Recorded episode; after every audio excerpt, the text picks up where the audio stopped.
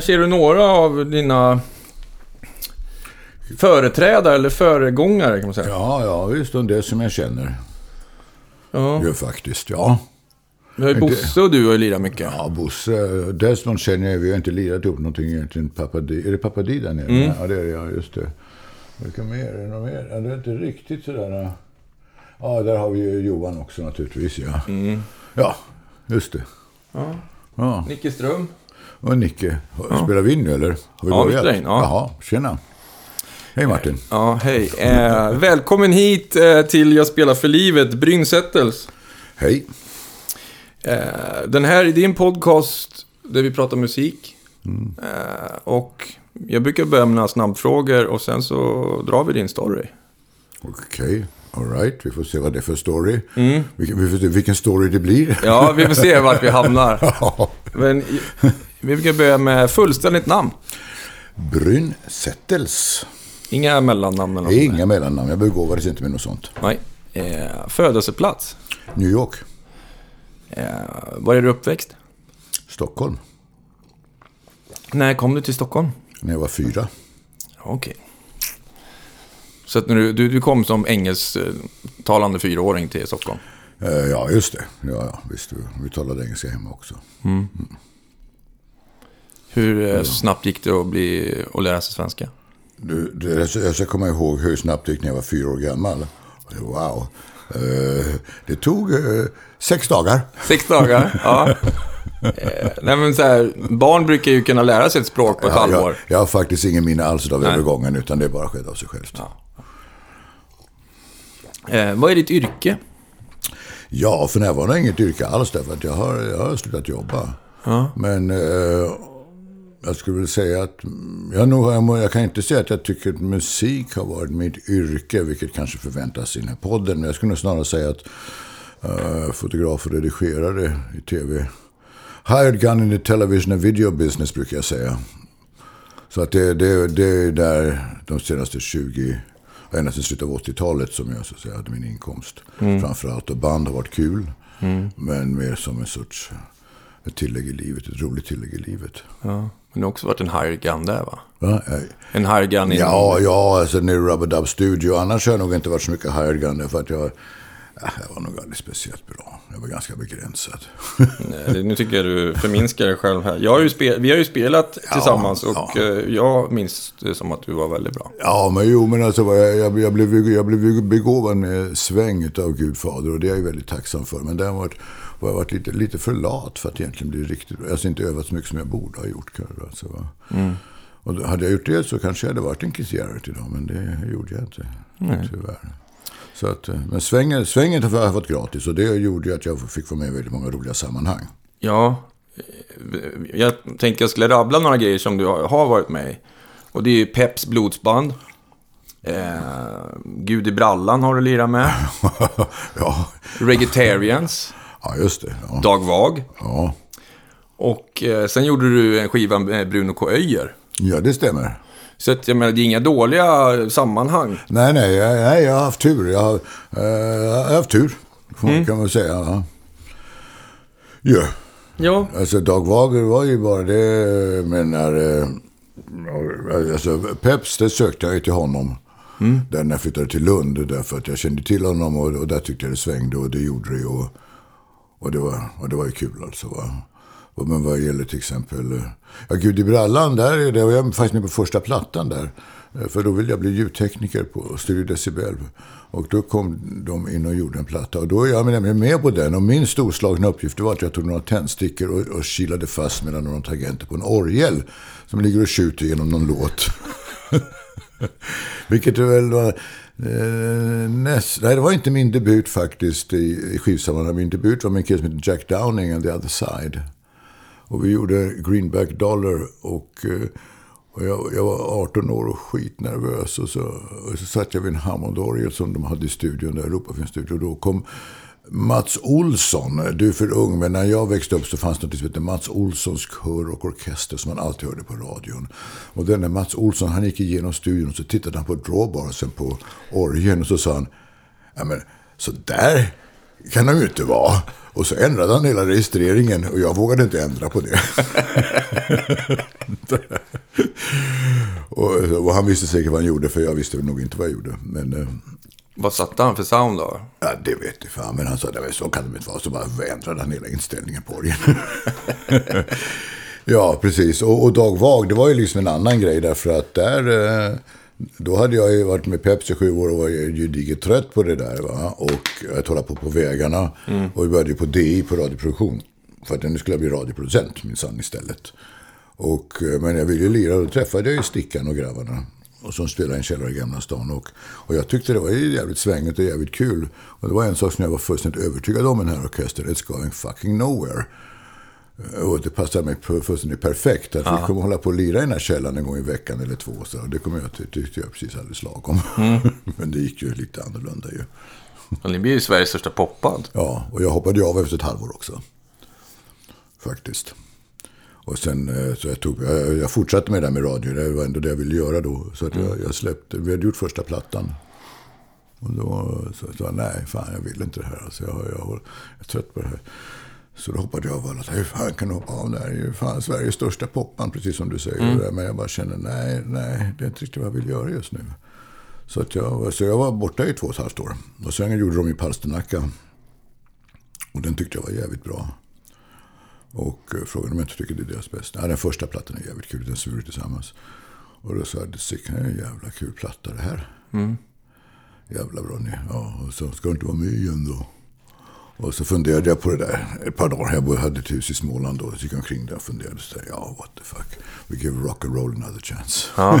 och sen hoppade jag på igen. Och så var jag med då de där tre och ett halvt åren då. Ja, var du med sen även senare, alltså av och nej, till? Eller? Nej, det var jag faktiskt inte. Utan uh, vi, vi gjorde ju... Vi la ju av, vi la av 12 eller 13 augusti 83 i, i Åbo. Jag tror Johan pratade om det. Alltså, va? Mm. Det var en, en märklig, konstig spelning. Och då förstod jag liksom det här begreppet med, med fulla finnar. Alltså, jag har aldrig sett en folkpark med så, med så fulla människor i hela mitt liv. Men eh, då la vi av. Sen så kan det ha varit 88 eller alltså någonting sånt där. Jag hör, när jag lyssnade nu på podden med, med Silversurfarna så säger han 88. Det stämmer säkert för jag kommer aldrig ihåg sånt där. Så uh, gjorde vi en comeback-turné. Och uh, jag tyckte det var fullständigt meningslöst. Alltså. Hela, eh, att, att hålla på och spela de här gamla låtarna igen. Och så så att, uh, vi, vi gjorde några jättekul spelning på Ritz. Som var jätteroliga. Men bortsett från det där så tyckte jag det här var, nej, nej. Sen så vart det. Så att, och sen så, sen så vart ju stickan dålig och det ena med det andra. Och sen så Ja, sen så låg ju bandet ner och han hade sina njurproblem. Och, och, men de lirade ju. Nej, det gjorde de inte alls. Det var en lång jävla paus ju. Men sen så... Men, men jag var på honom ganska mycket där. Sen att ändå för att säga, men dra, dra igång det. Fan, det är kul. Och, så, ja, ja, ja. och sen så gjorde han ju sin njuroperation. Och fick sin njure. Och, och jag hade verkligen legat på nu. Och med bandet. Och, och jag tycker det här var ganska kul egentligen. För just det här med att vara med grabbarna och så. Mm. Snarare än att spela de gamla låtarna. Men, eh, så då, efter operationen så repade vi en gång. Och sen åkte jag ner till eh, Frankrike för min mor skulle göra en hjärtoperation. Så jag var borta en vecka. Under tiden hade de repat med två gitarrer då. Kenny och Silversurfaren och trummor och bas. Och kommit fram till att det var mycket bättre utan, utan orgel. Så då fick jag sparken. Hur många gånger fick du sparken? Ja du. Jag fick ju sparken den gången vi skulle göra en platta och, jag, och när Stickan hade köpt dator. Stickan var ju väldigt snabb på det med dator. Mm. Och, eh, och sitta hemma och göra musik. Och du vet, och plipp, plopp, plopp, plopp, plopp, plopp, plopp, plopp, plopp var det då. Så han brukade ringa till mig. Nu har jag 11 000 ljud. Nu har jag oh, 200 000 ljud. Nu har jag en miljon ljud. Jag brukade säga, ja, ja men har du någon låt då? Mm. Ja, hur som helst, till slut så fick han ihop någon låt. Och då hade han ju fyllt varenda 64 det med något plipp eller något plopp. Ja, och... Eh, så vi gick ju ner i studion. Det fanns ju inte, fanns ju inte utrymme för någonting. Va? Så att istället åkte jag till Irland och och gjorde en, eh, gjorde en video med en kompis. Och då fick jag ju sparken naturligtvis. Alltså. Mm. Så en tre, fyra gånger i alla fall? Ja, just Det är det nog. så. Ja, ja, det var nog bara, kan, kanske inte var mer på det. Alltså, då fick jag sparken och då fick jag sparken. Och, ja, det är nog bara de där två gångerna alltså. Va? Jag, jag, jag kanske ligger lite lågt på sparkenlistan. Jag, tror Men du har slutat också? men nu har jag ju slutat själv alltså. Va? Och det har jag gjort två gånger. Så, att, eh, så, så där... eh, Så jag le- leder nog den ligan av de som har slutat mest själv också. Ja, det är ett spännande band för det var liksom, man visste aldrig vem, vem det var som var med i bandet, ja, förutom trummor och bas. Nej, vid något tillfälle... Och så fanns det ju folk som hoppade in som gäster ibland. Jag tror, så vid något tillfälle räknade stickan ihop att 76 personer eller något sånt där fullständigt ofattbart hade varit med i något, vid något tillfälle i alla fall. Alltså, va? Och den som är oftast som gäst, det var ju då Bibi Damage, Mats Ronander. Han hoppade ju när Johan inte kunde, men annars var det sådana här konstiga små inhopp. Men Jag kommer inte ihåg dem. Men Peps har ju varit med tydligen. Det har jag inget som helst minne av. Det skulle vara någon gång när, jag inte var med i så fall. För, jag vet inte om den finns kvar, men eh, Dag Vags hemsida så... Stickan gillade ju eh, statistik och, ordning och reda och datum och sådär. Och där tror jag att han hade listat alla som hade varit med. Ja, ja. ja men Stickan, han var ju alltså i, i, i, i själ och hjärta så var han egentligen en revisor alltså. Va? Och detta, detta upptäckte jag. Han var ju med då när vi gjorde den här plattan Fyra tunnland bedor. Och, och då blev han nämligen nedkallad till Skåne e- Egentligen för att leverera mm, eh, ska säga, musikaliskt bränsle Ja. till orkestern. men, men då hade basisten just fått blivit avpoliterad där nere. Jag tror det var Roffe. Han blev, så helt plötsligt sl- slängde eh, Peps bas i famnen på stickan. Så nu får du spela bas på den här plattan istället. Och berättade efteråt att han var ju fullständigt skitnervös. Han, han kunde egentligen bara spela tre, fyra toner i taget. Och de svängde med novalen fler än tre, fyra stycken. Men han eh, sög tag i det där i alla fall. Och så var han med på den här plattan. Men hur som helst, när vi gjorde den så var det väldigt, väldigt många olika musikanter som var med sen. Och det blev väldigt många konstiga små procentsatser hit och dit. Och det var Oktoberförlaget som som hade gjort den där plattan. Så det var- Och du skulle få tre spänn per, per platta då alltså. Va? Och sedan så kom ju Stickan tillbaka efter ett par månader och sa ja, jag har ju räknat lite på det här alltså. Va? Och det verkar som om de bara betalar ut 2,97. Oj, oj, oj. så, och det var liksom den där revisorsidan som jag då upptäckte. Va? Man hade jättebra så här, datumkoll, man kunde prata om honom så här. Då visste han vilken dag och allting. Och, det, och jag börjar misstänka att han hittade på. för, för, för, ah, ah, det, var, det var Skövde 17 mars eh, 79 kunde han bara säga så här. Va? Och det, det gick man ju på stenhårt. Som du också har gjort. Och det kanske stämmer, men jag har inte kollat. Eller så var han bara jävligt smart bara. Liksom. Ja, men du, ja. Fan vilken musik ni gjorde där. Ja, den, eh, speciellt live tycker jag. Jag, jag har sett en del live-grejer nu på YouTube och så här. Säger, fan. Jag förstår idag varför när det var så här tio journalister säger bästa, årets bästa konserter. Då när vi var som bäst, varför vi toppade sju av de där tio och låg med de tre bästa för de andra tre journalisterna och sådär. Alltså därför att jag har sett den där, det, det, var ju faktiskt ett jävla drag alltså. Plattorna tycker jag aldrig har riktigt nått fram. Jag tycker ingen av skivorna är... eh, ja, för det ska vara den första, första, riktigt första galna plattan. Där, där, och kanske då Pasternacka som ändå är bra. Men, annars, men ingenting de har nått upp mot var som liveband.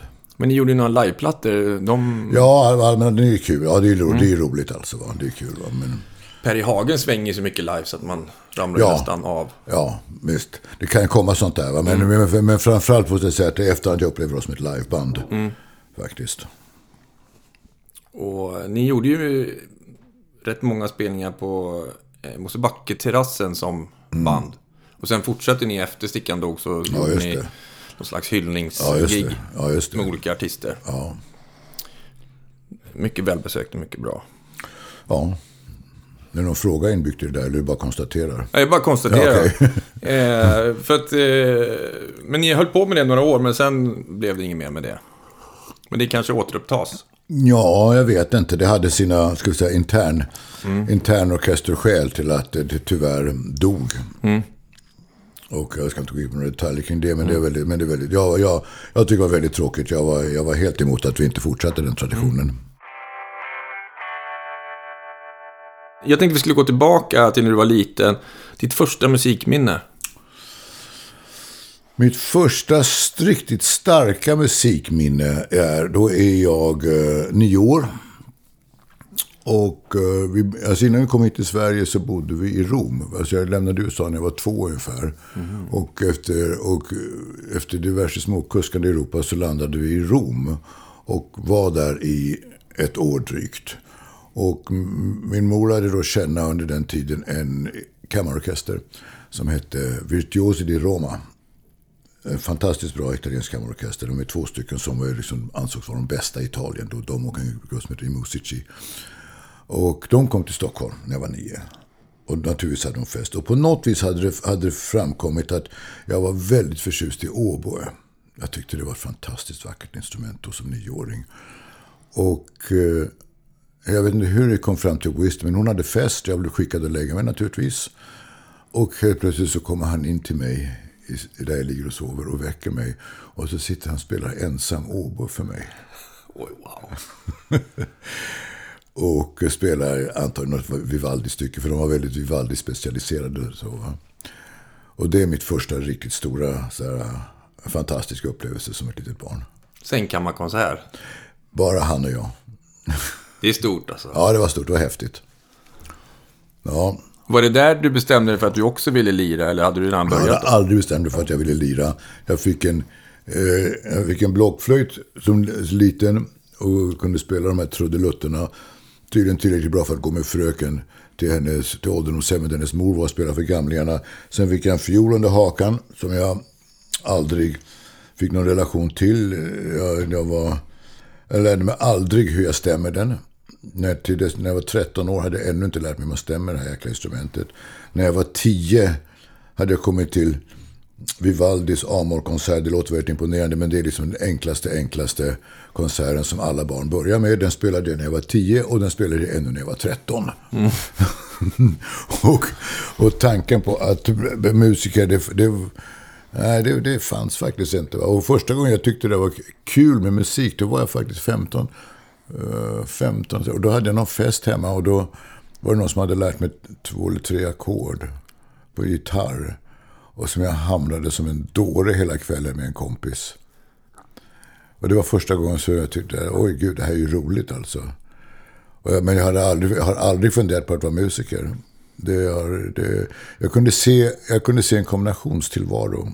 Mm. Faktiskt. Jag kunde se en kombination av att ha någon typ av jobb och att spela. Och så har mitt liv också gestaltat sig. Alltså, mm. Ett, ett enda år eh, ett enda år har jag bara hållit på med musik och bara levt på musik. Och det var 1974 och det var för mig ett miserabelt år.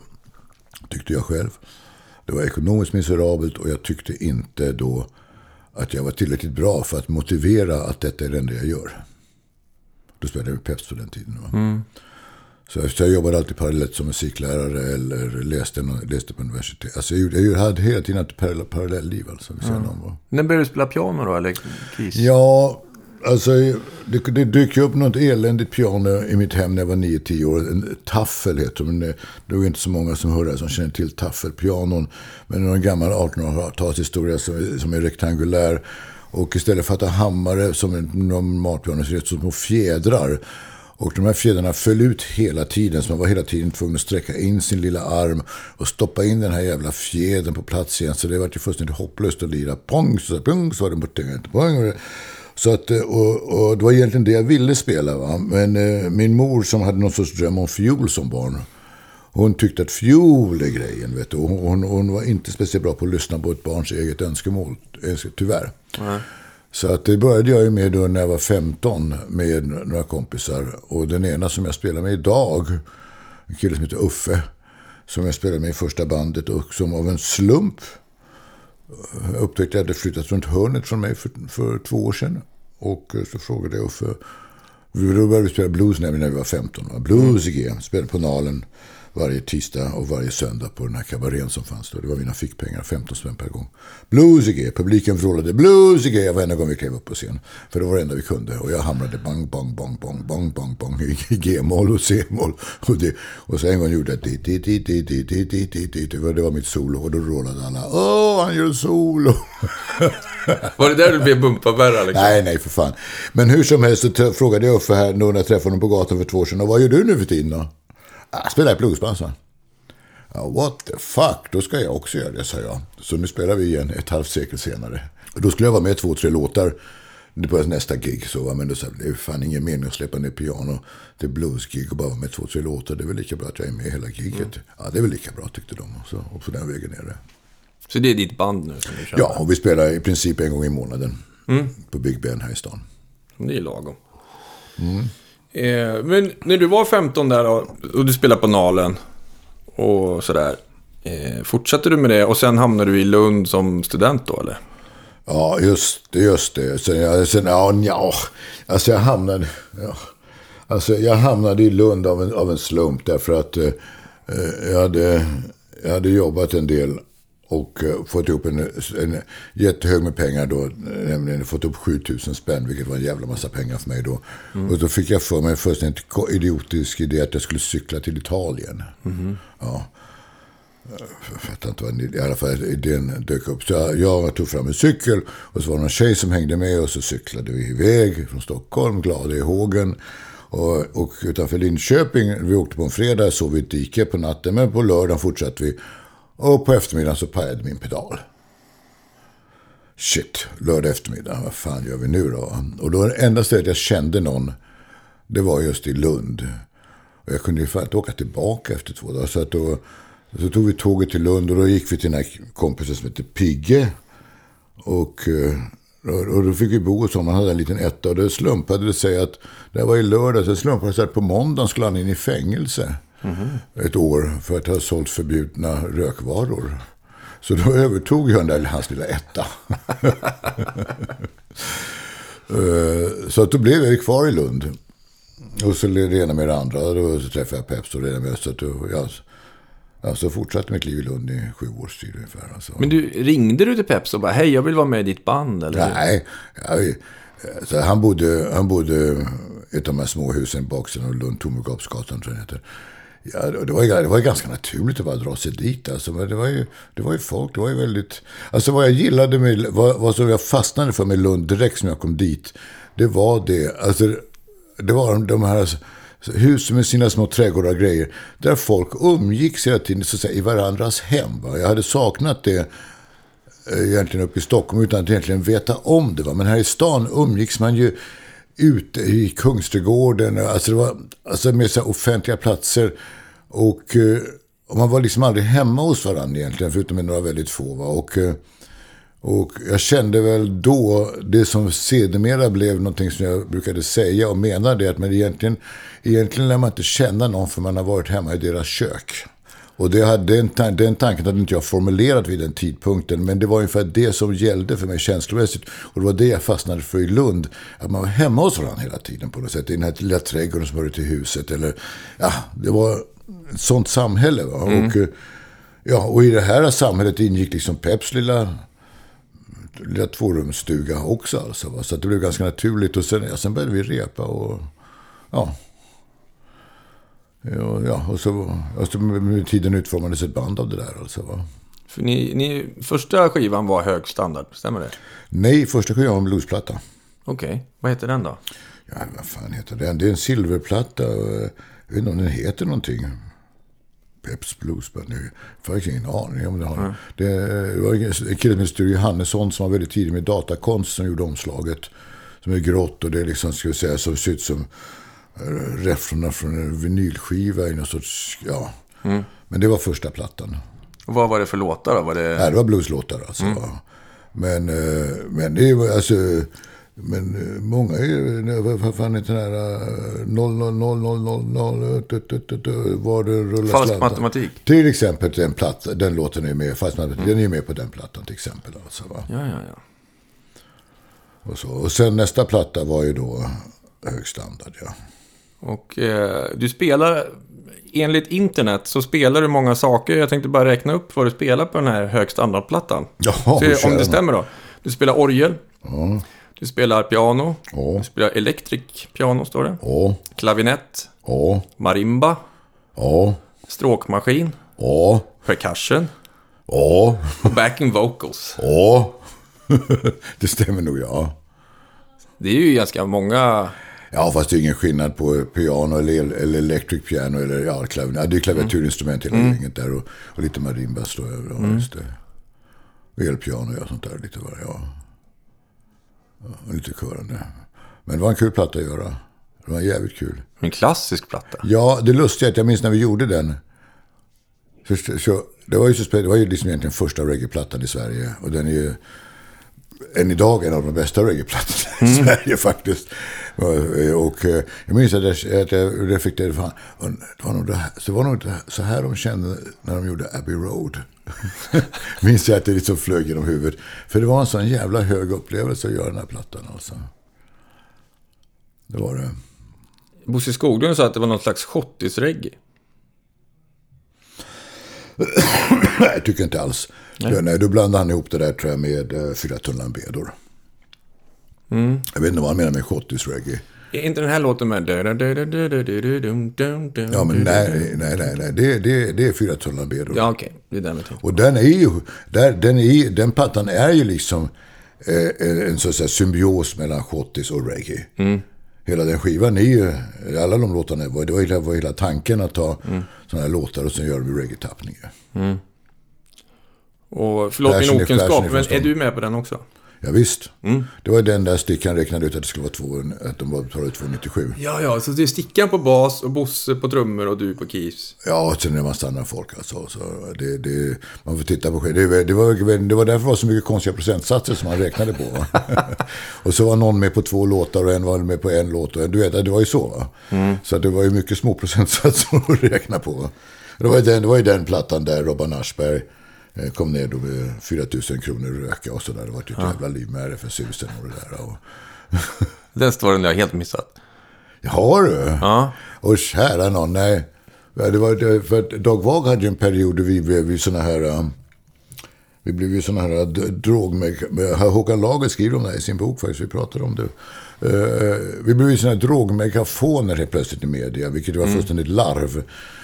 Eh, Därför att om du tittar på Dag Vags bilder, i alla fall, om det, i alla fall alla officiella bilder, kanske någon som har plåtat, så du ser du aldrig en ölburk, du ser aldrig en cigarett, du ser ingenting sånt där. Och det var en medveten grej från vår sida, att det ingenting sånt där. Va? Och, och så kom den här killen som hette någonting som hette, Anders Johansson hette han ju. Och, eh, och blev chef för RFH, eller Riksförbundet för hälso och läkemedelsmissbrukare. Och, sådär. och han satte igång sin, sin karriär då, det året med att utse oss till drogmegafoner och prata om Dag Vag i alla lägen. Vi- Och då hade han tittat ner på palsternackan och det var i samma form som en joint. Vet du. Och så, och, och det, alltså, vet, han körde på som en jävla dåre. Vet du. Och, och den här turnén var ju hopplös därför att alla journalister den sommaren, åh, de skulle prata droger. Vet du. Och, och det var ju hotell som vägrade ta emot bandet. Det var, det var, det var, det var fullständigt vansinnigt på grund av honom. Och då kom jag helt plötsligt på det att vänta ett tag. Den här jävla Anders Johansson, jag tycker att jag känner igen honom. Ja, men det var ju han som var chef för Oktoberförlaget. Som vi ringde till och sa vi behöver 4 000 spänn för röka. Och han skickade ner Robban Aschberg med de där pengarna. Jaha. Det är ju han för fan. Så då ringde jag upp honom och sa, hej Anders, jag heter Brynkäll, vet du vem jag är? Nej, vet jag nog inte. Ja. ja, men jag vet vem du är och jag spelade med Peps vet, när vi gjorde den här plattan. Ja, vad kul, ja det är jättekul.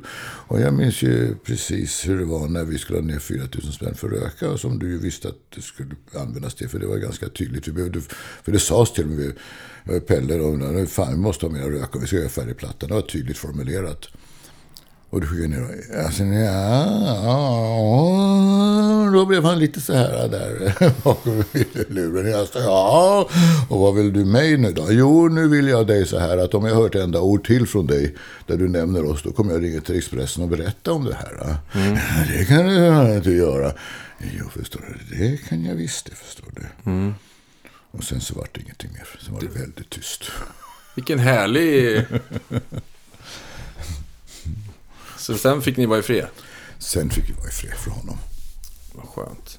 Men eh, gjorde du tre skivor med Peps då? Den och den och sen så var det den här uh, bloddroppen. Ja. Uh, just det, droppen och sen gjorde, uh, gjorde vi Ronny. Vad fan hette han? Ronny... Ronny Åström? Hette han Var det Ronny Åström? Maj, Maj, ingenjör. Det var en jättekul platta. Och sen så skulle vi göra en platta till med honom och då hade jag blivit så jävla trött på de här, jävla, på de här grabbarna och det här jävla rökandet. Och, mm. och överhuvudtaget att allting gick genom peps, det störde mig fruktansvärt mycket. För det var, eh, det passade inte mitt psyke alls att det fanns en person som, som liksom bestämde allt. Utan är man en grupp så är man en grupp. Och, och, eh, så det hade, det hade verkligen börjat stå mig upp i halsen fullständigt. Så, att det, det, så när vi höll på med den plattan i Malmö, då eh, mitt i inspelningen, det var, blev något fel på någonting i studion och jag eh, gick ut till eh, loffet och som satt där basisten och sa har du cigaretter? Han hade inga cigaretter alltså på Värnästorget, den studion. Och här då sa jag, gå ut och köpa paket röka så länge, så jag. Och så fann jag till min häpnad eh, hur jag en timme senare satt och tittade på Smålandsskogar som passerade tåget. Så jag bara fortsatte att promenera från Värnästorget raka vägen till centralstation. Köpte en biljett och åkte upp till Stockholm och sa tack och adjö. Nu är jag färdig med det här. Ringde de dig då och bara, var är du? Inte ett ord. Nej. Nej. De visste? Nej, de visste ingenting. De fattade ingenting. Bosse sa efteråt att de satt och väntade flera timmar på att jag skulle dyka upp. Och sen var de tvungna att fortsätta. Va? Så, och, eh, och sen vet man inte hur man ska säga det här med Pep som bandledare. För att han var, ja, alltså... Alltså en, jag skulle säga, en normal ledare hade ringt och sagt vad fan hände, vart tog det vägen? Mm. Men det är väl det ena sättet att se det. Det andra sättet är att se att han, ja, så, jaha, ja, han vill väl inte, så det är väl ingenting. Då är det bara att gå vidare då. Mm. Alltså, Men är det du som spelar eh, dragspel på de här schottislåtarna? Nej, det är Roffe. Roffe Alm. Han var mycket bättre än mig på den där, den där typen av musik. Mm. Dragspel, schottis och sånt. För jag spelar ju mera sådär, ja, annorlunda dragspel. Inte, inte sån där, ja, ja, jag, har inte, jag har inte den där schottiskrunkan i mig på det viset. Nej. Men just de här skivorna, de här låtarna, det är liksom, det är ju totala milstolpar i svensk musikhistoria. Liksom. Ja, if you say so. Ja. Det, för mig är det det. För ja. jätte, alltså alla som lyssnar på reggae, alltså ja. Peps var ju ändå först i Ja, visst. Nej, men han, är, han, är, han är the grandfather av, det är han ju verkligen. Eller ni liksom. Ja, och det var ju väldigt, väldigt, det var ju oerhört lärorikt att spela med honom. Alltså han, var ju, han var ju fruktansvärt mycket mer avancerad än oss, oss andra. Va? Eh, så att det, alltså det var ju, han, var, han var verkligen en skola att vara med. Alltså, mm. Även om han som person vid den tidpunkten, han är, idag är han jättetrevlig att prata med. Och så, men på den tiden var han inte så speciellt kul. Alltså, jag har inte många minnen av att jag skrattade med honom under alla dessa år. Och så där. Alltså, det, men eh, det var ju, man lärde sig oerhört mycket av att vara med honom. Han hade ju en jävla koll. Alltså. Och så Bosse på trummor och alltså, det är ja. inget det är ett bra gäng alltså. Ja, ja, oh, ja det är ett jättebra gäng alltså. Men, men, men, men, det var, men det var Peps man lärde Alltså det var Peps som stod för arren. Det var Peps som hade liksom där strukturella tänkandet i huvudet. Alltså hur, mm. hur man bygger upp en reggae-låt och vad det är för beståndsdelar och pusselbitar för att det här ska funka. Va? Mm. det var ju hans man koll på det. Vad ska det vara i en reggae-låt för att det ska funka då? Kan du återge det? Nej, det är det. Alltså, nej, men, men du, du vet ju hur en reggae-låt är. Men det, det är ju egentligen det är ganska enkla. Äh, alla pusselbitarna är ju egentligen ganska enkla. Det handlar ju mest om att hitta, hitta den där rätta feelingen. Alltså, men, uh, så att det känns...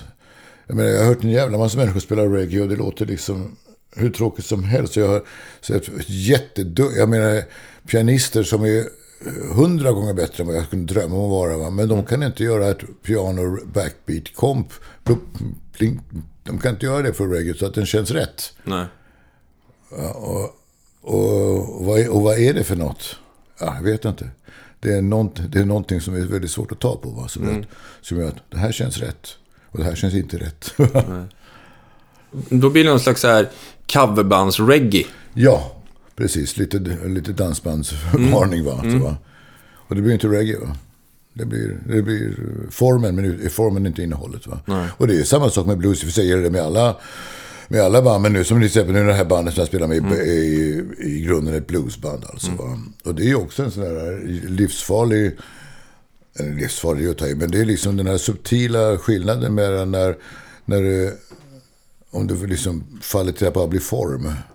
Utan innehåll. Och då blir ju, finns ju inget tråkigare än, än blues eller reggae som bara är form. Det, är liksom, det, det står bara still, det är uttråkigt. Och när innehållet är där, då blir det hur bra som helst ju. Kan tricket vara att inte spela ibland? Det kan mycket väl vara. Visst. Jag kommer ihåg när vi spelade, då... Jag har någon sån här gammalt klipp från när vi, vi spelade någonstans i någon skärgård någonstans. Eh, och då sitter du och- typ på en ton i en minut liksom. Och det, det ger så mycket till själva låten. Du sitter bara och myser där och, för den där tonen och, Okej. och gör något, kanske byter till någon här. Men det lilla gör att låten lyfter. Ja, jo. Ja, men, eh, jag, har, jag har alltid varit bra på att låta bli att lira också. Va? och, ta, och, och pausa och, och så. Va? Och jag minns när, när jag läste musikvetenskap en gång i min ungdom. Då jag läste det när jag var i Lund. Där, va? vad ska jag hitta på nu? Jag måste göra någonting för att få studiemedel. Jag, jag vill läsa något som var jätteenkelt och trevligt. Och, då bland annat så dök upp eh, eh, den tyske kompositören Paul Hindemith dök upp, heter han. Och i samband med en intervju där han frågades vad han tyckte var det bästa han hade skrivit. Och jag har, jag har själv inte hört det här, men då nämner han alltså en paus i sin trettonde symfoni eller liknande. Va? Så, det där är det bästa jag någonsin har gjort. Va? Ja. Jag har också hört den storyn. Pausen är underskattad. Bosse brukar ju alltid säga, ja, de riktigt bra spelningarna, då kan vi bara sitta där på scen allihopa utan att göra någonting. Det tyckte han vore vår bästa spelningarna.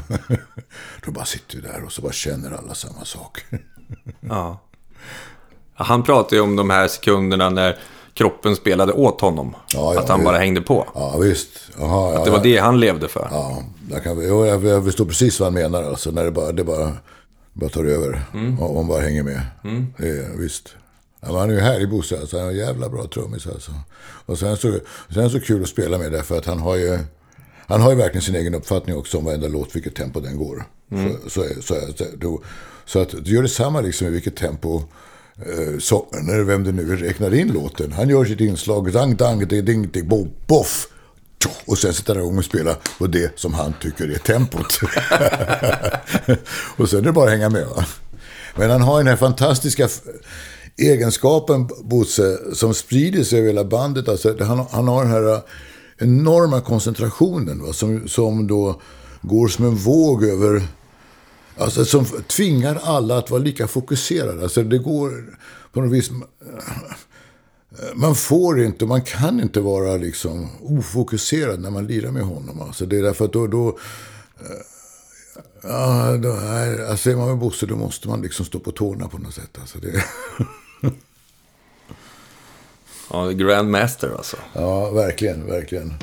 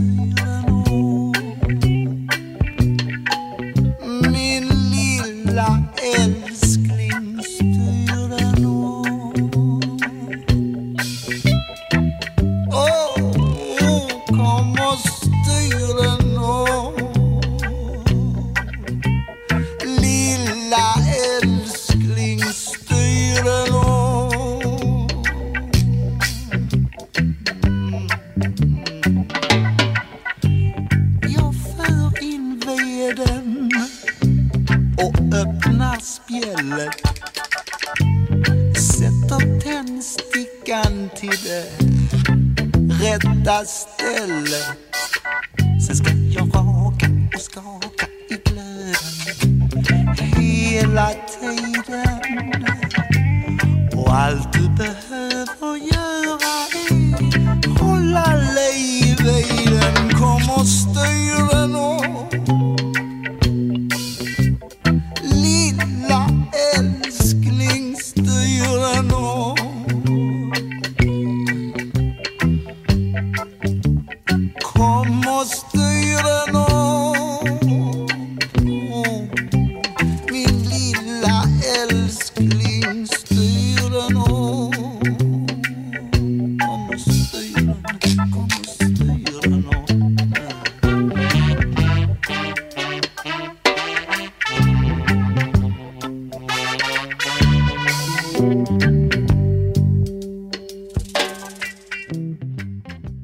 jobbade ju, eller vi- hängde ju samtidigt på Rubber Studios. Ja, just det.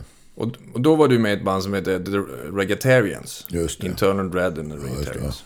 Och ja, jag kommer ihåg vi spelade in eran andra platta. Så skulle vi lägga kör. Jag tror att det var du och jag och Desmond Foster och Joseph Beckford. Mm, möjligt, ja. Skulle lägga kör på en låt som heter The Un-People. Sådär. Jaha, just det. Ja, just det. Där du hade basstämman och... Åh, jag, jag, jag kan gå hit ner, förstår ni. The Un-People. Ja, okej. Vad gjorde jag då för någonting då? Ja, men jag kommer ihåg att det var... Jag var ju ganska ung då. Och få stå där med er tre och så vi fyra skulle lägga kör. Tyckte det var så maxat så jag... Liksom det var så här, det här är en bra dag på jobbet. Okej, ja. Och så, ja, men vi redde ut det där. Jag tror att du körde ut Josef Beckford efter ett tag. För han höll inte...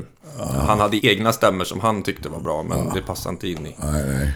Så, och sen... eh, så spelade ju ni ganska ofta på Mosebacke. Ni hade en klubb där. Ja, ja, det var inte vi. Var ju, det var ju Tom som hade... Det var ju Toms klubb ju. Mm. Ja, och Toms studio då. Tom, Tom och det var på Tom pappa Di som drog igång. Mm. Så, det var vid den tidpunkten hade jag väl lämnat studion så var det Tom som drev den. Då, Ja, precis. Ja. Men du var med och startade Rabadab. Ja, det var, Robert Dub var my baby. Det var din baby. Det var min baby. Nej, för att eh, jag hade drömt om att ha en studio ganska länge. Och, och det var tack vare, också tack vare Peps. Därför att han hade det här med fyrkanals TEAC och det ena med det andra. Så att det här med att spela in började jag tyckte var jävligt spejsat.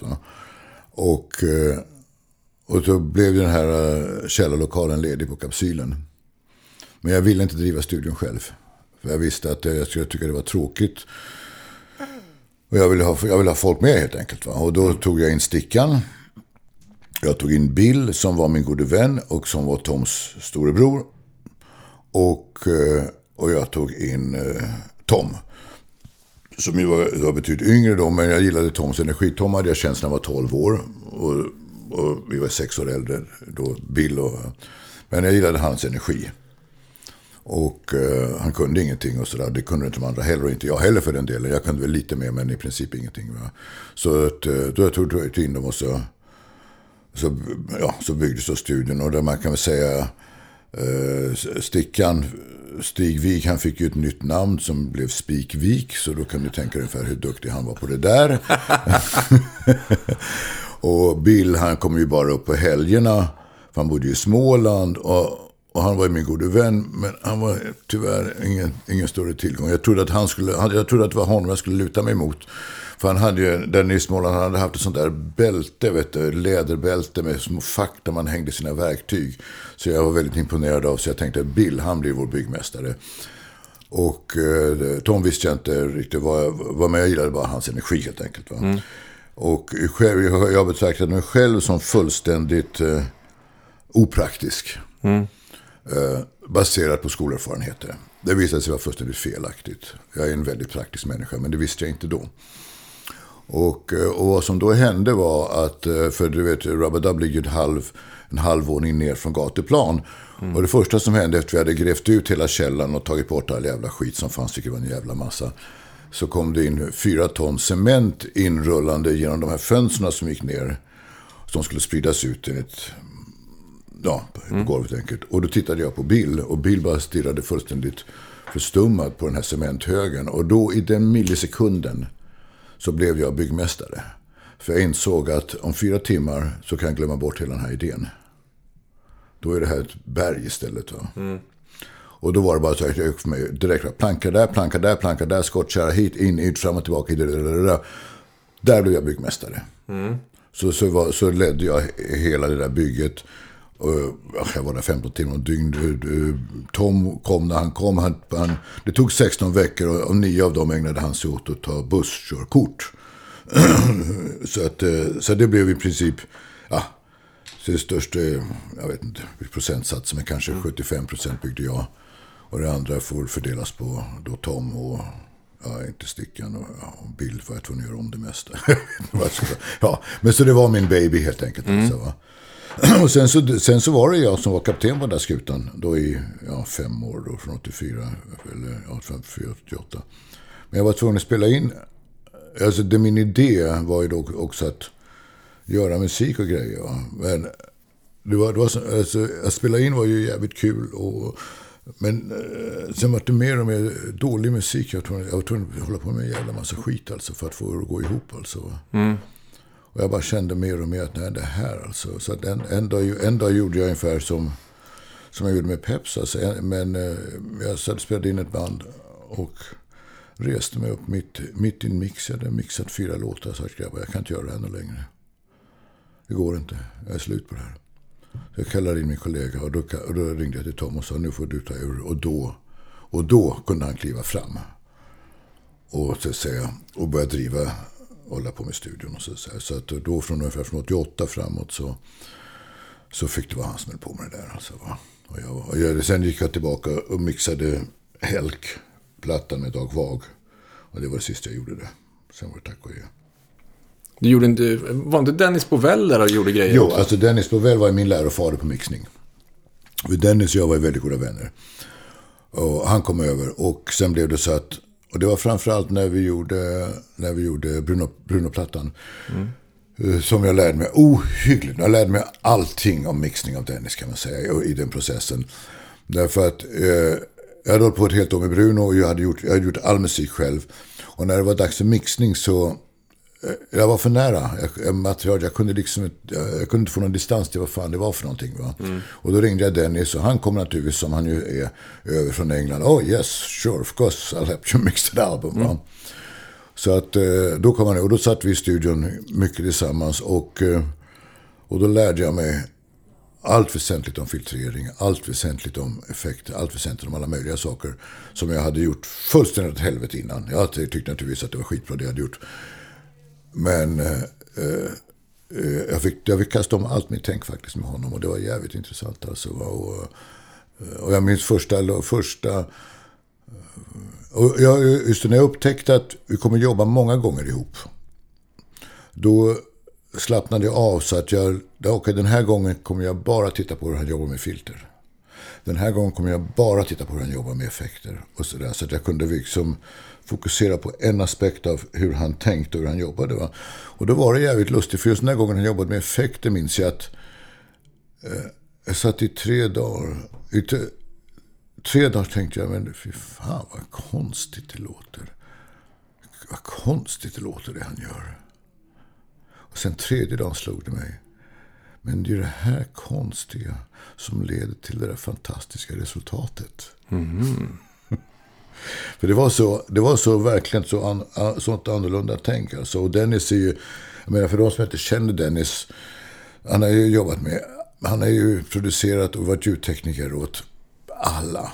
Du vet, från Terence Trent D'Arby till och, och Peter Tosh och, och, och Donovan och alla, alla Fablondis-plattor och Fela Kuti och alltså you name them. Och punk och ditt och det dattan. Och, Linton Kwesi. och Lin, alla Lintons plattor. Och det var det faktiskt var den, var, de tog namnet Thriller tog de från någonting av hans produktioner. Och, och, eh, jag menar, han, var ju, han var ju på den nivån att, att han och Bob Marley inte tyckte om varandra. Så att, eh, du vet, det är ju den enda, så att säga, citat, världskända människa som jag känner. Va? Men, och, eh, så det var en oerhörd ynnest att få att sitta där med honom. Vet du. Så, och när vi gjorde Helt finns någon låt som har jag tror, 56 spår. Och, och det fanns en kille som hette Per, någonting som hade på Polarstudion. som jag träffade ute ett par gånger. Han, och han sa, jag fattar fan inte hur du har gjort alltså. Han lyssnade på den där låten, vet du. Han sa, jag lyssnade i bilen, jag lyssnade på min klockradio, jag lyssnade på Lars-studion, jag lyssnade överallt. Jag fattar iffa. Jag kan bara säga pop, pop, pop, pop, pop, pop, pop och plocka varenda jävla grej. Va? Kristallklart. Va? Men det var ju Dennis som hade lärt mig hur man gör. Ja. För vi, vi kanske ska nämna att eh, det, det är en analog studio. Ja, just det, det är det ju. Ja. Och, och bordet låter ju fantastiskt. Eller all, det, är byggt så att Ja. alla som kommer ner där som är inne på ljud får ju lite av en orgasm när de sitter där i Visst, det, visst, det det är gammalt soundcrap-ord från 70-talet och patchen eh, eller så här, skrapar lite. skrapar lite och, och en 24-kanalare. Ja. Nej, så att, eh, så att han var ju väldigt... eh, Ja, han var min, han, han var min läromästare alltså. Ja, jo. Han lärde mig allting som var av värde. Jobbar ni med dubb också? Du, han, han är mycket... Ja, ja, jo visst, men det är, det är en påbyggnad. Det är liksom, det är, det är bara en enkel rytmisk lek helt enkelt. Alltså, det är bara, det är, matchen är ju för att få filtreringen rätt. För, det är liksom det, det. Sen finns det en sak som jag tyvärr aldrig fick tillfälle att göra som jag var jävligt nyfiken på att testa. Det var någon som hade, som visste hur Lionel Richie spelade in. Va? För att eh, jag tänkte det här skulle jag vilja testa någon gång, men det blev tyvärr aldrig. För Lionel Richie tydligen, där spelar alla, alla musikerna spelar med alla sina effekter. Okej. Ja, inte som de lägger på efteråt i mixningen. I det, va? Och det är ju jävligt intressant därför att man spelar ju på ett helt annat sätt om eh, någon annan, om någon annan har något delay på eller vad fan. Det påverkar ju mitt sätt att spela. Va? Istället för att det sitter någon ljudtekniker efteråt och liksom fixar och trixar och grejer. Va? Så, att, så jag tänkte jag, fan det där skulle jag vilja prova någon gång. Att spela in en platta där alla liksom verkligen har precis det de själva vill ha. Mm. Typ live. Typ live alltså, fast i väldigt kontrollerade omständigheter då. Alltså, ja. Visst. Och så, då var det bara, så i det här fallet var det bara att dra upp reglarna liksom, och rensa lite grann alltså, i, i frekvenser. Och så, så var det färdigmixat då med just Lionel Richies plattor. Då. Ni har fortfarande kontakt, du och Dennis? Ja, och ja, sporadiskt, men dock. Han var ju här i Sverige nu för... Var det förra året eller två år sedan så var han här i tre dagar. Och, och vi hade tre jätteroliga dagar tillsammans. Och, jag menar, åka till England, vilket jag inte har gjort på länge, då... Då, ja, men jag kommer ju ta kontakt med honom här nu eftersom jag har sagt till dig att jag ska försöka ordna så att du får göra en intervju med honom. Så att, Ja, det vore ju fett alltså. ja, så jag ska prata med honom om det. var ju med vid inspelning eh, när han var med och sjöng. Jaha, Han ja. spräckte ju nästan hela, när han drog igång sin Ja. Tarzan-röst där nere. Ja, så, Och det är han som var den... Eh, studion hade ju en logga Ja, det- med en ja, det- man med machete så här. Ja, det är han som står där. Ja. Den, Ja. den är bilden är tagen på, den tagen på, på Barbados faktiskt. Att det var en, en tjej där som tog den där bilden och så hamnade den hos oss på något sätt. Ja. Jag kommer ihåg det för att jag, jag satt och gjorde er, er hemsida och ja, den första hemsidan så att Jaha, säga. ja, okej. Ni hade ju ingen hemsida. Och jobbade med sociala medier som då var MySpace på den tiden. Ja, det, ja, det är den du. Ja, Just det. så jag kommer ihåg eh, och då skötte jag ju PR för din och Brunos platta där som hette Skugga kommer. Just det. Just det. Kan du berätta lite kring den? Jag menar, Bruno Köijer är ju så superhypad så att det är liksom... ja, ja, alltså vi... eh, Alltså vi bodde ihop i New York vintern 80. Ja, utav en slump vi träffas. Eh, och eh, faktiskt via, eh, via Robert, Rob, Robban Broberg faktiskt. som hade tipsat både honom och mig av en slump att prata med den här tjejen när ni kommer till New York. För hon kanske vet var ni har någon boende. Och då ringde jag dit och då säger hon, säger hon ja men det sitter en annan kille som också letar efter något. Och det visade sig vara Bruno. och, då, och så träffades vi i gathörn några timmar senare och hittade en lägenhet och flyttade ihop. Och, och hittade varandra direkt på något sätt. Vi bara, sht, jätte, jätte, jättebra kemi omgående. Och sen då och då så pratade vi om att göra den här plattan. Och, så, och det var ju då redan 80, så jag hade ju inte byggt någon studion byggdes ju eh, var ju färdig 1 januari 84. Va? Och det här var ju vintern 80. Nyårsafton, nyårsdagen 80 som vi träffades. Va? Så det var ju långt innan. Ja, men så låg det kvar och sedan så okej, okay, nu kör vi igång då. Va? Och sen höll vi på ett helt år. Och gjorde den där, eh, alltså... Och Bruno har ju... en- Jag brukade lägga på något trumtrack, någon typ av rytm. Men Bruno har ju då en väldigt egen rytmuppfattning som inte stämde ett dugg överens med, med det som jag hade lagt på som någon sorts av grund, ungefär som ett click track eller vad man skulle kunna tänka sig, men kanske med något trum. Så, att, eh, så då var jag tvungen att liksom anpassa det direkt efter det vad han hade gjort. Och så där höll det på fram och tillbaka i alltså, i ett års tid. Vet du. Det, var, det, var ju, det finns faktiskt en låt som alltså är 12 takter, men jag byter faktiskt vid... Jag tror att den byter för 11 och 3 kvart. Eller 11 och en halv. Men det är ingen som har upptäckt. Jag var jävla tvungen att hålla på och trolla med knäna för att få ihop det där så det inte märktes att vi faktiskt hade kapat en halv takt eller, eller en kvarts takt eller någonting. Ingen som upptäckte det för den. För, ja, och det tycker jag är lite roligt. Så att, och den plattan, den, den, jag satt i studion för mig själv, torsdagar till söndagar. Ensam, dygnet om och gjorde grejer. Och så kom han ner och så tyckte han, "Ja, det här är skitbra, det var fan det här är för konstigt alltså, hit och dit.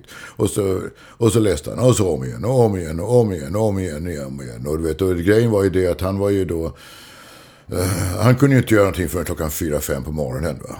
Så att han kom ju ner vid, ja, någon gång vid nio, eller något sånt där. Va? Och så satt han och drack, vet du. drack sprit för att komma i stämning. Och jag körde i mig med en jävla massa speed för att orka hänga med. Jag förstår det. Ja. så att, så jag, jag var totalt speedad och han var totalt packad. Och så satt vi och spelade ishockeyspel i flera, flera timmar. Ända fram till fyra på morgonen. Och så sa han, nu! Nu! Nu är det! Och så gick han in och läste. En gång så läste han. Och så kom han ut och sa, wow! Det här, var, det här Nobelpriset. Alltså. Han var så jävla lycklig. Och det var ingen bra läsning. Så jag sa, nja, vet inte fan Bruno. Så det var, det var nog lite sådär kanske. Sa jag, vet du. Du gick han ut på gården och spydde.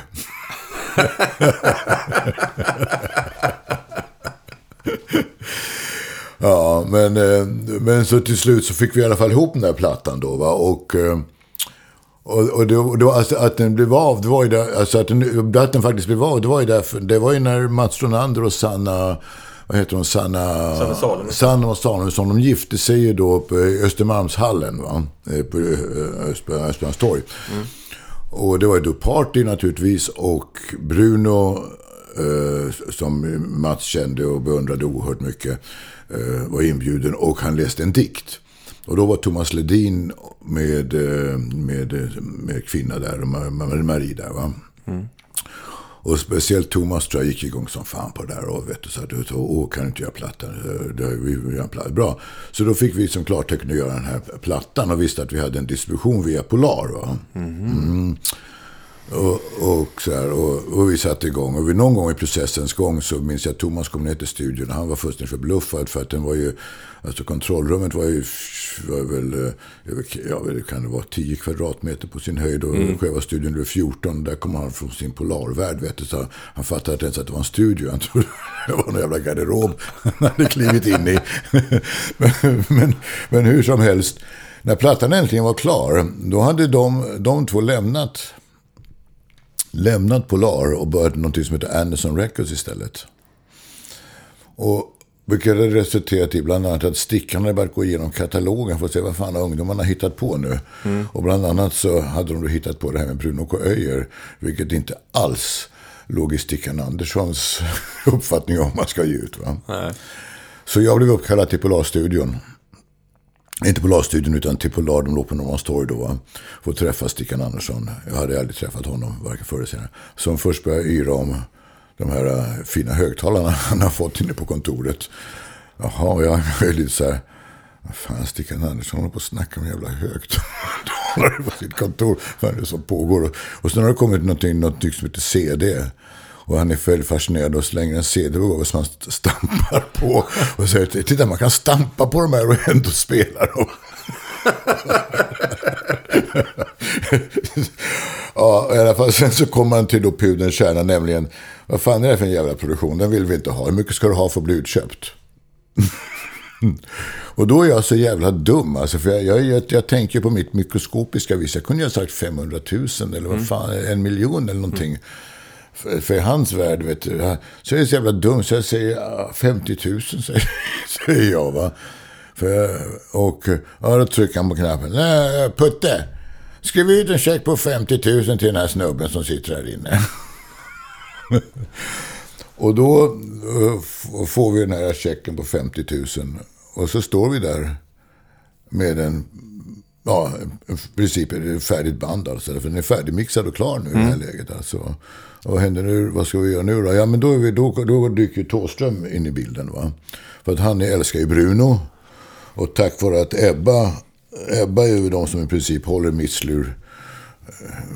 eh, eh, Ebba är ju Misslurs inkomst i princip för den här tiden. Ebba Grön.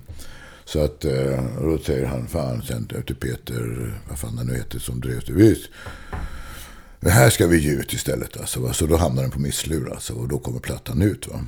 Och det sker då, så har vi releaseparty den 26 november. Och jag har då, jag, jag är liksom en människa som aldrig dricker. Alltså, jag, har, jag har varit berusad sex gånger i, i mitt liv. Jag tycker inte om be- att vara alkoholberusad.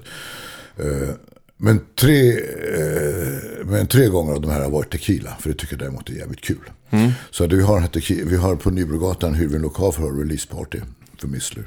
Och då säger jag, det är tequila det ska vara. Vi ska ha föreställning också. Så jag åker runt och jag tömmer tre systembolag.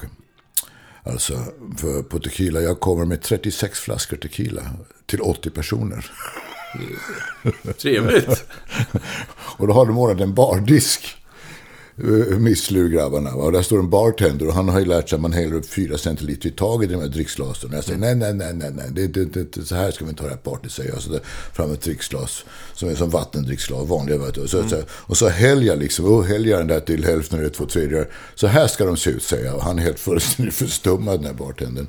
Men han gör som jag säger, vet du. Så det här börjar klockan sju och klockan åtta är alltså folk, när Bruno ska läsa, vet du. Folk är ju så jävla dragna så det liknar ju ingenting alltså. Va? Och de flesta har ju aldrig liksom varit te- tequila, alltså en tequila-berusning är någonting helt annat än... Din påtändhet. Ja visst, visst. Och de, de har ju flesta varit med om det där. Så att, eh, och vid, vid halv tio, tio redan så upplöses det här tillståndet och jag går runt och raglar runt och häller ut alltså, halva glas alltså, i vasken. Visst, och folk kan inte dricka mer. Och sen får jag höra hela vintern liksom, och vad folk råkade ut för den där kvällen och vad som hände dem. Alltså, och det var ju, det var ju jävligt speciellt. Alltså. Berätta. Ja, alltså, det var bara sådana tok-stories. Alltså, eftersom de hade, folk hade aldrig varit tequila-berusade. Va? Så, så att det var bara konstigt.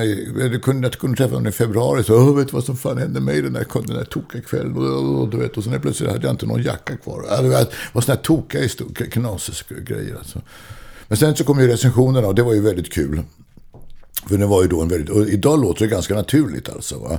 Men man måste förstå att det var 86 och någon som inte sjöng på en skiva. Det hade man inte hört alltså egentligen. Alltså. Det är idag med rappen och alltihopa så här, som har allt pågått sen dess. låt- När jag hör det här idag så är det helt naturligt. Och det är det för alla som lyssnar. Va? Men då var det verkligen inte naturligt med någon som inte sjöng. Det var liksom jättekonstigt med en massa musik bakom. Va? Så att recensionerna de kom i fyra kategorier. Det var Per Mortensen på DN som utsåg det här till årets skiva. Han tyckte det var fantastisk. Sen hade vi en kategori, eh, för alla de här recensionerna kom in då, runt omkring från landet. Och det var ju då att eh, ja, den här musiken är fantastiskt intressant. Och, åh, vilken intressant musik. Men jag kunde ingen skjuta den där jävla idioten som står där framme och skriker. och sen fanns det en kategori till som sa, åh, Bruno Köjer, han är underbar. Men den här jäveln som har förstört allting i bakgrunden, kunde ingen skjuta honom? Va? Och så fanns den sista kategorin som då representerades av tidningen Kronobergaren. Tyvärr har jag inte den kvar. Eh, för det här var, den kom ut 26 november, så det var liksom nära jul. Va? Och eh, så där här recensenten säger att ja, om ni inte har hittat eh, någon present till er svärmor ännu så har vi hittat den perfekta. så den fick ju blanda mottagande om man säger så. Spridda skurar. Spridda skurar, ja. Gjorde ni något mer gig med det här? Nej, nej. Det, var, det här var en studieproduktion alltså, helt enkelt. Alltså. Det var väldigt svårt att göra det. Vi gjorde ju ett framträdande på... eh, Jag blev ju uppringd av Marie Ledin sen till Polar. När det var Polarprisutdelning. Och eh, hon frågade om inte Bruno och jag kunde göra någon, någonting då. Det var väl något år eller två år efter jag minns det. Det var det året som Bob Dylan och Isaac Stern vann. Ja, vilket år det nu är. Eh, Och det sa jag, det kan vi nog göra, men jag hade verkligen ingen lust att sitta där själv. Jag kände mig inte, inte, inte nej, det, var, det var inte min grej. Så att då ringde jag några killar från Fläskkvartetten. Så satte vi ihop något flummeri. Eh, Det var väl två eller tre från Fläskkvartetten och jag på någon orgel och, och Bruno som läste och sådär. Det är det enda så live som, som vi har gjort alltså. Va? Och jag hade smoking, förstår du. Snygg som fan var jag. Flumsmoking. Ja. Så jävla snygg smoking alltså. Vi skulle ta kort där du skulle haft smokingen på. Ja, jag skulle ha smoking. klippa in det. Ja, men Photoshop, Photoshop. Photoshop. Photoshop. Photoshop. Fan vilken story. Fan vad grym du är på att dra stories. Ja, så är det så, ja, ja. Jag sa det att, snacka kan jag väl, men jag vet inte jag har någonting att berätta, men det... Det har du ju nu. Ja, ja. Det är ju guldgrävardagen.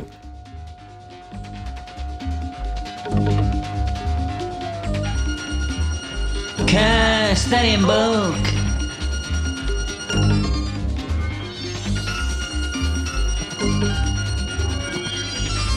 Kasta din bok, jag vann. Jag vann mina år på tung sprit och långa cigaretter. Vart jag gick fick jag sällskap av chanslös räls De kom till mig och törstade efter Lena Tork. Ställ mig till svars, jag har ingen sten. Ingen sten att resa över alla dårar som planterade sina nätter i mig.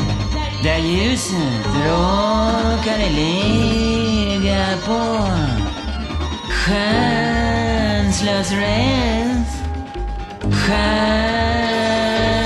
Chanslös räls törstar efter Lena Tåg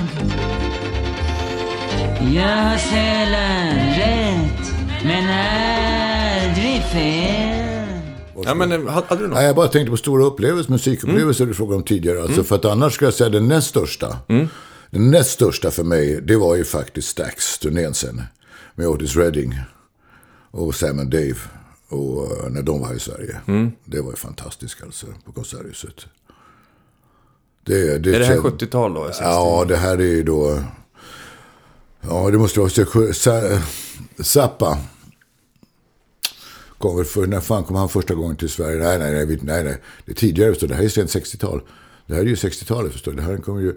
Typ 67 kommer han första gången med Mothers of Invention. Va? Och, då, och då fick jag ett infall, nämligen efter skolan, att gå till Konserthuset på eftermiddagen. Så jag gjorde det. Och klockan var fyra på eftermiddagen och jag kunde gå in sceningången på Konserthuset. Och det gjorde jag. Och bara gled in och där var Zappa och alla grabbarna. Och de höll på att fibbla och dittan och lite soundcheck och, och allmänt eh, en flygel där i en Underwood, och annan, två flygare som stod så här skavfötter så i en Underwood en annan spelare. Vet, och jag var, i, jag var i himmelriket. Och sen upptäckte jag att jag kunde stanna kvar när konserten var. Så att eh, då stannade jag ju kvar. Det var ju, och det var ju två föreställningar på den tiden, sju och nio. Och jag kunde stanna kvar båda två. Och sen nästa gång så gjorde jag samma sak.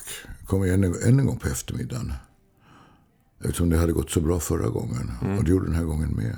Och då var det Booker T and the MGs och, Otis Redding. Och, och, eh, och Sam and Dave. Och en kille som heter Arthur Conley som inte var lika bra. Och det var en fantastisk, det var en magisk konsert. Därför det var första gången som folk reste sig upp och dansade. Och det var fantastiskt alltså. Helt plötsligt bara stod, kunde man inte sitta still. Alltså. Speciellt det var Sam Dave som drog igång. Det gick inte. Vet du, med låtarna Hold on I'm coming. Och det, vet du, det var bara sans, det var sanslöst. Och så Booker T and MGs. Och nästa dag så sa att ska det med sån här musik. Folk kan inte uppföra sig i våra fina lokaler och sådär. och, och sen fortsatte jag med det där. Vet du. Och det var The Cream och det var... Och något, och den gången efter året sen James Brown som jag faktiskt spelade 30 sekunder med på en Hammondorgel på eftermiddagen där. Vadå, du gick upp och spelade med? Nej, jag var på eftermiddagen där. Vet du, var ingen, det stod en Hammondorgel på scenen. Jag hade ju en liten Farfisa plastorgel själv. Och jag var ju tvungen att klia lite grann på den där Hammondorgeln. Och då kom James Brown över scenen och så kliade han på den andra manualen. Det är två manualer. Så det gjorde vi ungefär 30 sekunder. Och så här, så att jag... så det, det, det är min spelning med James Brown, 30 sekunder. Jammat med James. Ja, i 30 sekunder, kanske var 20. Och, eh, och, och sen var det Blind Faith minns jag. Då var det Stevie Winwood. Och då stod jag också där på scenen på eftermiddagen. Hade inget, jag bara stod och tittade på grejerna så som man gör som tonåring. Och då kom Stevie Winwood över scenen. Och, och så, så, så, jag först, så frågade, han är ungefär jämngammal med mig då. Kanske ett år äldre på sin höjd. Va? Jag visste inte vad jag skulle säga, så jag sa, eh, hur mycket kostar en sån här? Det var en stor B3 Hammond. va? Och så tittar han mig så rycker han på axlarna och säger, I don't know. Och jag tänkte, fucking hell, de här grabbarna tjänar pengar. I don't know. Tänkte, fan, jävla... Men sen blev det så att eh, de här personalen där vid sceningången de trodde jag hade någonting med sånt här att göra. Så jag behövde inte ens komma på eftermiddagen. Alltså. Så jag kunde komma liksom, jag kunde komma kvart i åtta då, eller kvart i sju när fan det var. Och bara säga hej och glida in. För de trodde att när det var sån här musik, då var ju jag alltid där. Så uppenbarligen hade jag någon sorts funktion. Så i, tre, så i tre års tid så såg jag allting. Och udda grejer. Sammy Davis Jr. och alla möjliga konstiga grunkar alltså, som man annars aldrig skulle ha sett. Och det var dyra, jävla dyra biljetter. Jag satt längst fram, vet det kostade 90 spänn de biljetterna då. Och det var, då ska man veta att det, alltså 15 kostade en biljett att gå på konsert va? i normala fall. Va? Då kan jag tänka mig vad 90 var. va? Så jag satt där bland de här minkklädda damerna och tittade på Sammy Davis Jr. på konserthuset. Ja, men just den där konserten, det var, det var, det var en otrolig höjdare. Alltså, va? Eh, Med, med eh, speciellt Sam and Dave. Alltså, det var ju sanslöst alltså. Såg du Bob Marley också? Oh ja, oh ja det gjorde jag. För, det, var- för, för, första gången han kom, jag såg honom tre gånger. Var det väl. Men första, gången var första spelningen var den första gången han kom till Stockholm. Och då var det ju det här med, eh, ja, vi kan strunta i det tror jag. vi struntar i den storyn. Varför då? nej, jag vet- nej, jag vet inte för att det... eh, jag, jag, alltså, så, så, så, jag minns det ju som så här. Och, Alltså, jag tror att Thomas Johansson kommer bli så arg på mig. Han kommer inte lyssna på det ändå. Nej, Nej men om, om, jag, om, det, om, jag, om jag minns det rätt så var det ju så här då att, eh, att de hade meddelat att vi måste röka inför giget. Va? Och det hade då herrar arrangörer inte riktigt tagit på allvar. Och då hade man ju då... Och sen började det närma sig, alltså fram sen eftermiddag så, här, så började ju frågan uppstå. Ja, så, nå, var, så var har vi nu vårt bränsle? Och då var det så, åh fan, det här är på riktigt alltså. Va? För det man var man inte van vid. Men då var ju då vi i stan med Peps och sådär. Så att då, då gick det liksom ett ilsamtal till oss ner till eh, Frälsis där nere. Alltså, va? Och, Pelle, kan, kan ni rädda läget här? Alltså, så då kunde vi åka upp och rädda läget. Alltså, där? Så att leverera så det skulle kunna bli en spelning.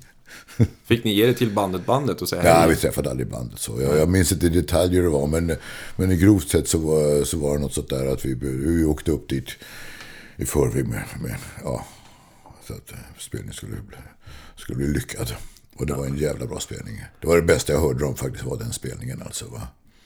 Vart spelade de då? Var det på... Ja, på Grönan alltså. Den första spelningen. Det var, ju det var, då var det ju bara de invigda som var där. Alltså de, det var ju inte så många. Det var, jag vet inte, om det var 10-11 tusen och sånt där. Alltså då, det, var, det hade inte liksom blivit en riktigt stor grej ännu alltså. Va? Och det var en sån jävla bra spelning alltså. Sen såg jag honom nere i Köpenhamn på Falkner. Och då var den här jävla gitarristen, Al Anderson, som bara körde sönder hela spelningen. Och, och sen var den här andra spelningen då, med, den med, med publikrekordet där. Men då var jag inte i stan alltså. Va? Och, med 35 000 pers, eller 33 000 eller vad det var. Och då de spelade på dörren, sa Bosse. De fick en dörren-deal. Ja, nej men alltså nej, det, grejen var det de skulle ha 300 000. 300 000 var, och det, och det ville inte, ville inte Gröna Pröjsar vara så mycket, som gjorde en procentsats istället. Vilket blev 750 000.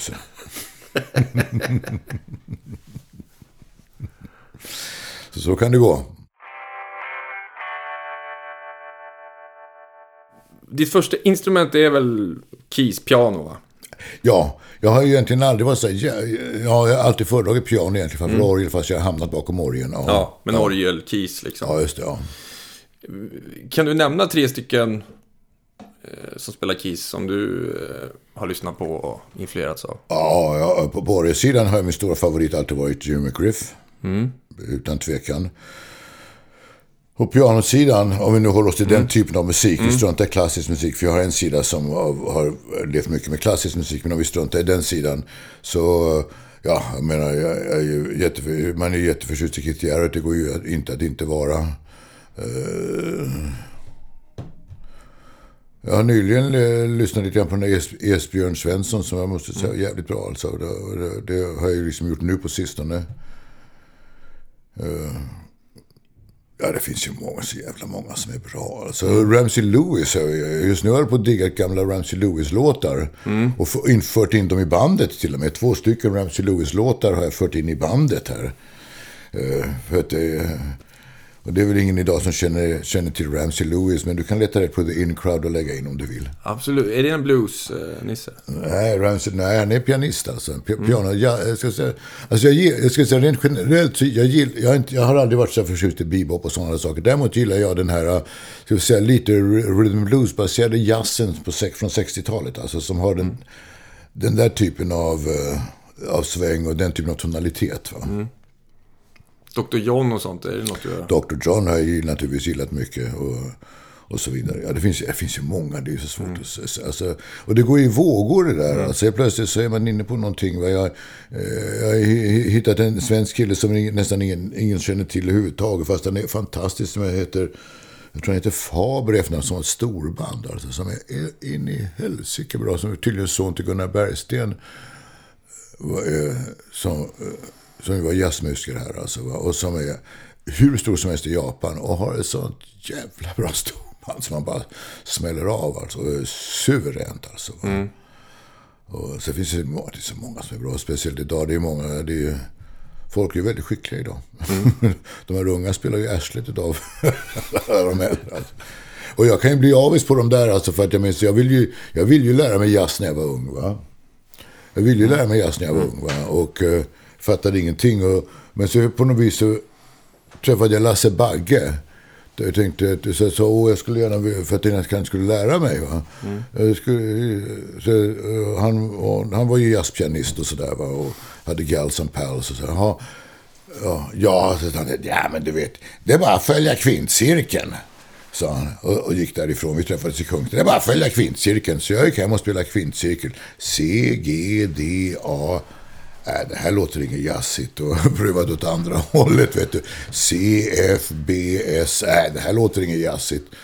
Men idag med YouTube och alla de här skolorna som finns. Så, att, så att jag var ju lärare en, en kort period på Södra Latin för 20 år sedan. Och jag minns att jag gick där i korridoren vid något tillfälle. Jag var så jävla avis på de där ungdomarna. Att det här fanns, som inte fanns på min tid. Alltså, va. För det enda som fanns på min tid, det var att lära sig spela Beethoven. Alltså. Det fanns ju inget, inga sådana där... Det fanns inga rockskolor direkt? Eller Ingen rock och jazz och sånt där. Det är ju senare som det där har kommit. Alltså. Så, att, eh, så därför lärde jag mig aldrig det. Jag fuskar lite, men det har jag. Lite fusk-fusk. Ja, men det är inte så dumt. Eh, kompositörer då, som du går loss på? I vilken genre? Vilken? Du får välja själv. Åh, kära nån, det är så många som är så bra. Alltså, va? Ja, jag, jag, jag, både, alltså, jag har ju alltid älskat de stora, de stora klassiska kompositörerna. Och sen, och sen så är det många andra bland de klassiska som har gjort enstaka stycken som är fantastiskt bra. Alltså, va? Max Broch har gjort en underbar violinkonsert. Sibelius underbara violinkonserter. Alltså, så har st- naturligtvis de stora hjältarna. Men här och var. Och sedan i den populärmusik finns det en jävla massa bra. Alltså, man kan inte hålla på och rabbla i all evighet. Nej. Men jag tycker det finns en rolig historia med Sibelius. Kör. Som är faktiskt riktigt kul. För att eh, han, jag tycker den är så jävla underbar för den säger så mycket. Eh, han, han blev känd vä- väldigt ung. Snabbt slog han igenom. Va? Han hade ju alltid umgåtts med konstnärer och det ena med det andra. Men sen så blev han jävligt snabbt känd. Så när han var 30 så var han redan då ganska mycket nationalhjälte. Och då började han umgås med den finska överklassen. Och umgicks jättemycket med dem. Och i princip struntade i sina konstnärsvänner. Och konstnärsvännerna blev ju skitsura. Så de sa till honom, fan, vad är det här alltså? Du umgås ju bara med dem och du vill ju vara med oss någon längre. Och då säger han, ja men ni förstår, jag vill ju prata om konst och kultur. Och ni pratar ju bara om pengar. Ja, det, ja, precis. Överklassen, de pratar aldrig pengar. Jag behöver inte de andra, vet du, de pratar om sina jävla på inga pengar, på inga pengar, inga pengar. jag tycker det är en underbar historia. ja. Är det du som ska ta bilder? Ska vi köra det då? Kan vi av, runda av bara? Du kan göra vad fan som helst. Jag- Du är kapten, jag är bara en ödmjuk resenär på din resa. Ja, det är jag som är resenär på Jag din vet inte vad resa. fan jag har sagt för någonting. Jag Eh. kommer jag få skämmas som vanligt. Nej, för fan. Eh, Ska vi se.